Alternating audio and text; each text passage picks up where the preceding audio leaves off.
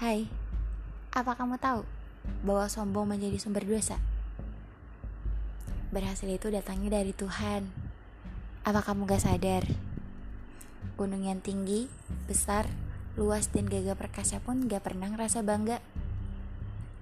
Lalu kenapa kamu yang hanya sejentik ya berani sombong? Malulah sama gunung. Hidup di dunia hanya sementara. Jika kamu hanya ingin menyombongkan diri dan harta, lalu buat apa itu semua? Hidup ini kadang terbalik. Yang luar biasa berlaga biasa aja, dan yang biasa malah berlaga luar biasa. Hidup itu gak sendiri, jadi berbagilah. Buat apa sombong dan memenangkan diri? Kamu gak sadar, hidupmu juga butuh orang sekitar. Jika kita dapat sombong dan mengalahkan siapa saja, coba kalahkan kesombongan di dalam diri kamu. Mungkin kamu harus mulai belajar dari tukang parkir.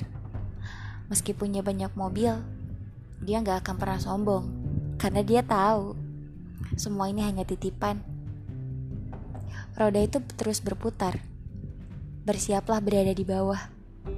Sama-sama dari tanah, sama-sama mengejak tanah, dan bakal balik lagi ke tanah. Jadi buat apa sombong? Mungkin sekarang kamu sombong. Apa yang terjadi kalau kamu terpuruk?